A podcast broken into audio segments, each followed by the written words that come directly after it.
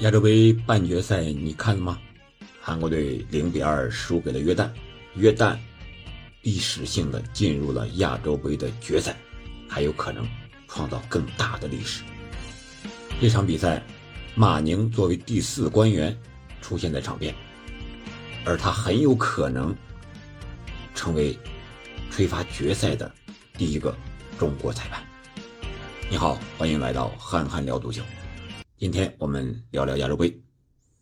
亚洲杯日韩先后出局，分别是输给了伊朗和约旦。那对于我们国足来讲，从他们身上又学到些什么呢？我觉得有这么几个启示是非常非常现实的，至少有三个吧。我抛砖引玉啊，说的也不一定对，只是我个人的一些理解，而且是作为一个。球迷的角度去理解的，不是什么专业人士，也不是什么所谓的媒体人。大家喜欢就听一听，不喜欢也希望大家啊别那么喷啊。就像上一期节目关于梅西，我这也不是为自己开脱啊，我只是表达一下普通的一个观点吧。我不是人民，也不是梅西的球迷，也不是 C 罗的球迷，我只是喜欢足球。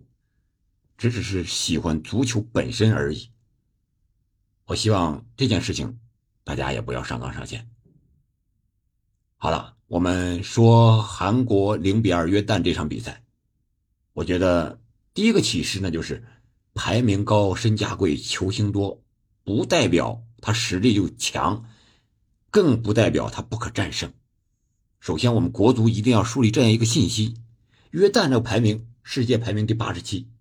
亚洲排名第十三，比中国的国足还低吧？而韩国队呢，世界第二三，亚洲第三，是吧？然后就是韩国队这场比赛的首发身价达到了一点零八亿欧，而约旦队呢，只有那么两三千万，可以说还不到韩国队的零头。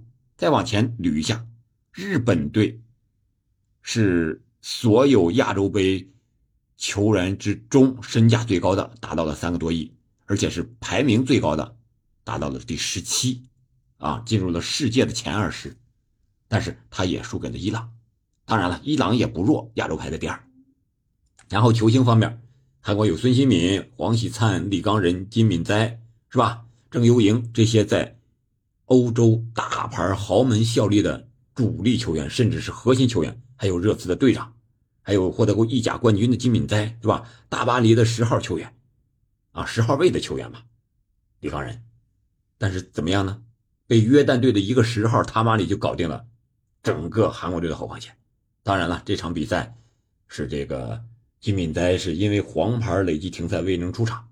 我觉得这场比赛金敏哉没出场确实是影响非常大的，因为他们的小组赛是二比二战平了，金敏哉是上场的。可惜的是这场。金敏哉没出场，那就差了两个球的劣势。当然了，不仅仅是金敏哉的问题啊。纵观全场，约旦队踢的，我觉得是更大胆、主动和具有侵略性。开场之后，特别是上半场前十几二十分钟，全是约旦队主动的射门，那种远射啊，在离球门四十米左右就有一脚远射，而且打的非常有危险啊。而韩国队呢，似乎很紧张。开了大脚，要么失误了，要么直接就开到对方的守门员手里了。我不知道这个韩国队这球员为什么这么紧张，觉得真的就像国足一样，感觉一下子不会踢的那种感觉。而且约旦队踢得很猛，韩国队就不敢上了。这踢足球也像弹簧一样，你弱他就强，真的是这样。约旦队压上来。韩国队感觉怕自己受伤，都是大牌，所以不敢上身体。不知道是不是这方面的原因。说白了，这场比赛让我们明白，足球是十一人的勇敢者的游戏。那我们世预赛国足遇上韩国，该知道怎么踢了吧？当然，我们的个人能力上肯定和约旦队相比是有差距的，但是不至于像亚洲杯上体现出来。差距那么大。第二个最现实的一个问题就是关于选帅换帅的问题。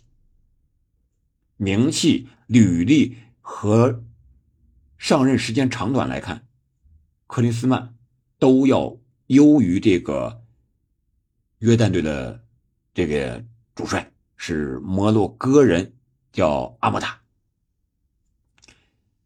克林斯曼踢球的时候，那是世界著名的前锋，金色轰炸机，偶像级别，对吧？然后当主教练带领德国队拿过世界杯的第三，而且是德国本土被不看好的情况下拿到了世界第三。上任韩国队将近一年的时间，而约旦队这位主教练呢，来自摩洛哥，叫阿莫塔，上任刚半年多一点点，踢球的时候。也是在亚洲啊，什么之类的这些个，呃，西亚踢球，可以说是个无名之辈。他当主教练呢，呃，带领过非洲的一些球队啊，也带过西亚的一些球队，拿到一些冠军，但都不是所谓的欧洲豪门球队的一些冠军。但是可以看出来，他是有一定的想法的。但是啊，今天我看了一下他这个履历，就是他上任约旦。主教练之后，险些在亚洲杯之前被解雇，因为连续的输球。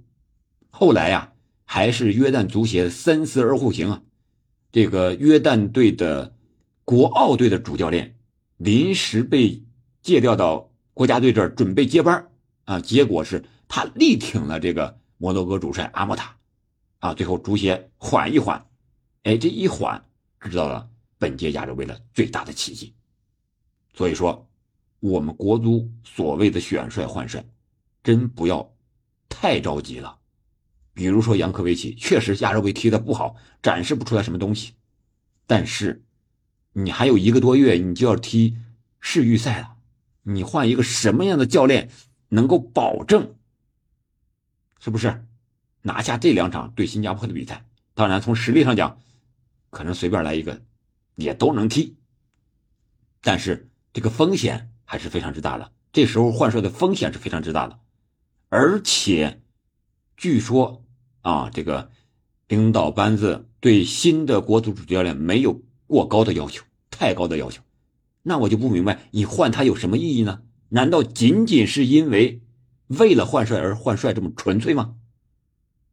仅仅是他在亚洲杯上表现的不好吗？我觉得三思而后行，应该学一学。不要一时头脑发热，那就换，这个点儿你得换对，对吧？哪怕时间稍微再长一点，挺过新加坡这两场预选赛，然后三月份到六月份这个，哎，还有三个月的时间你再换，那时候碰上是泰国和韩国这样更强的对手，对不对？给自己留一些多一点的操控的余地。另外，第三个方面就是关于国足的技战术风格的问题。现在足球一开始说讲传控，日本队学的巴西是吧？传控很厉害，但是现在又被打脸，而且他战胜西班牙和德国是控球率极低呀，将近不到百分之二十这么控球率，打防守反击赢的。你想一想，光学传控肯定是不行的。反之，我们再来看看战胜过这个日本和韩国的本届亚洲杯上，伊拉克、伊朗。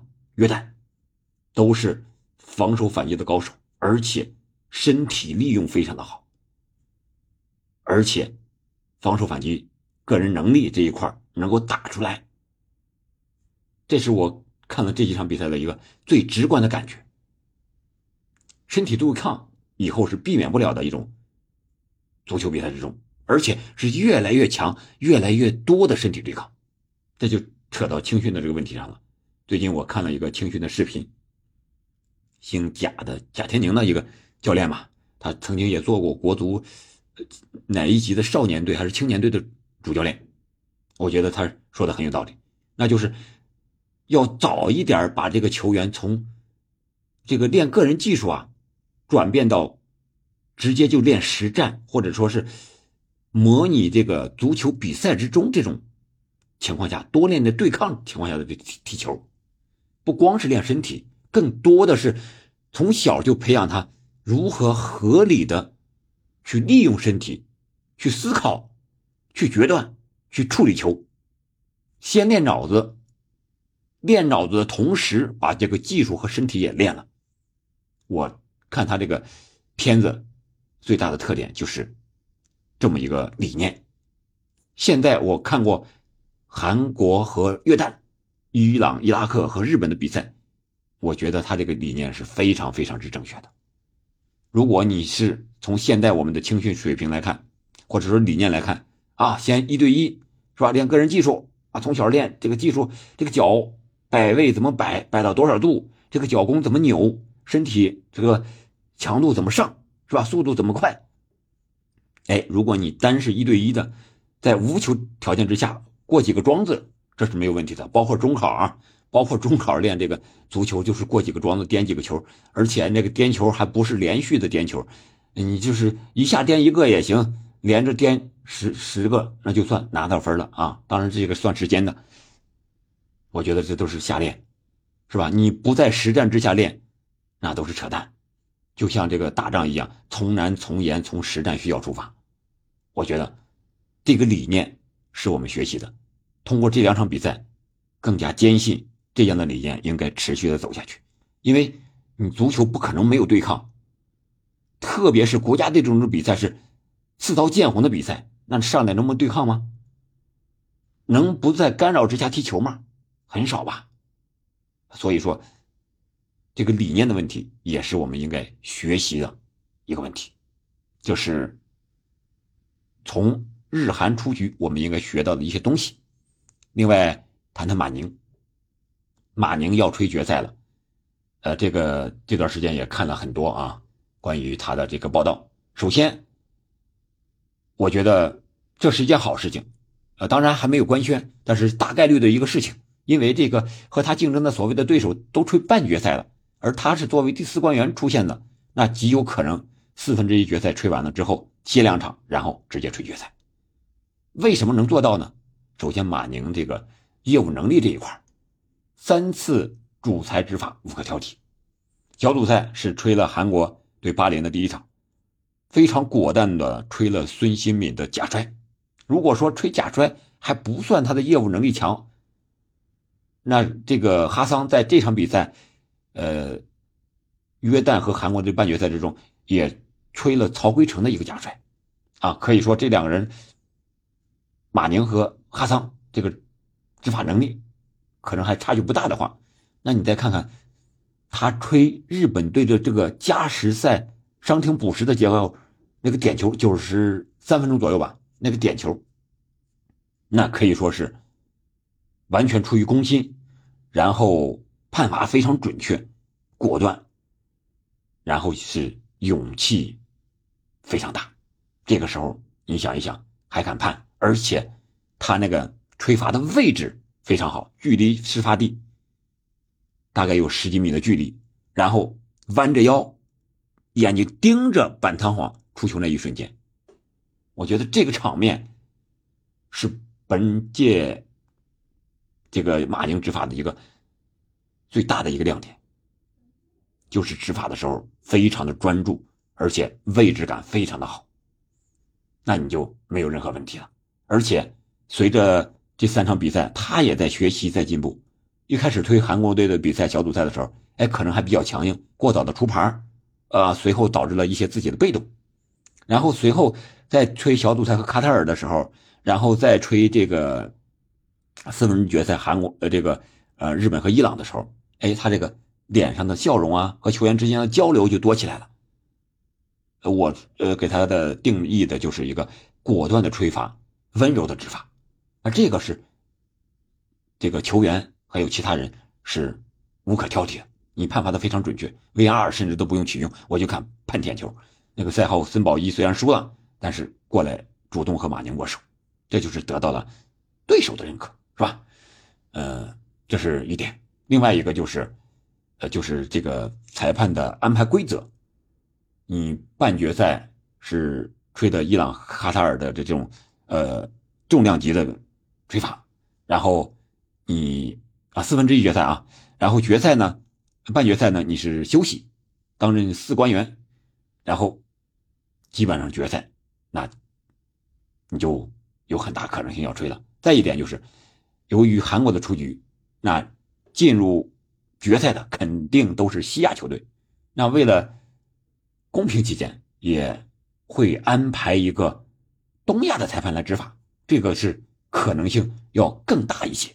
所以说，从各方面的表现来看，马宁大概率要吹决赛，这个是中国足球可能目前为止最大的一个亮点吧。马宁，我们都知道，在中超呢，可能争议比较多。那现在就有人说了，那马宁在中超吹的什么玩意儿？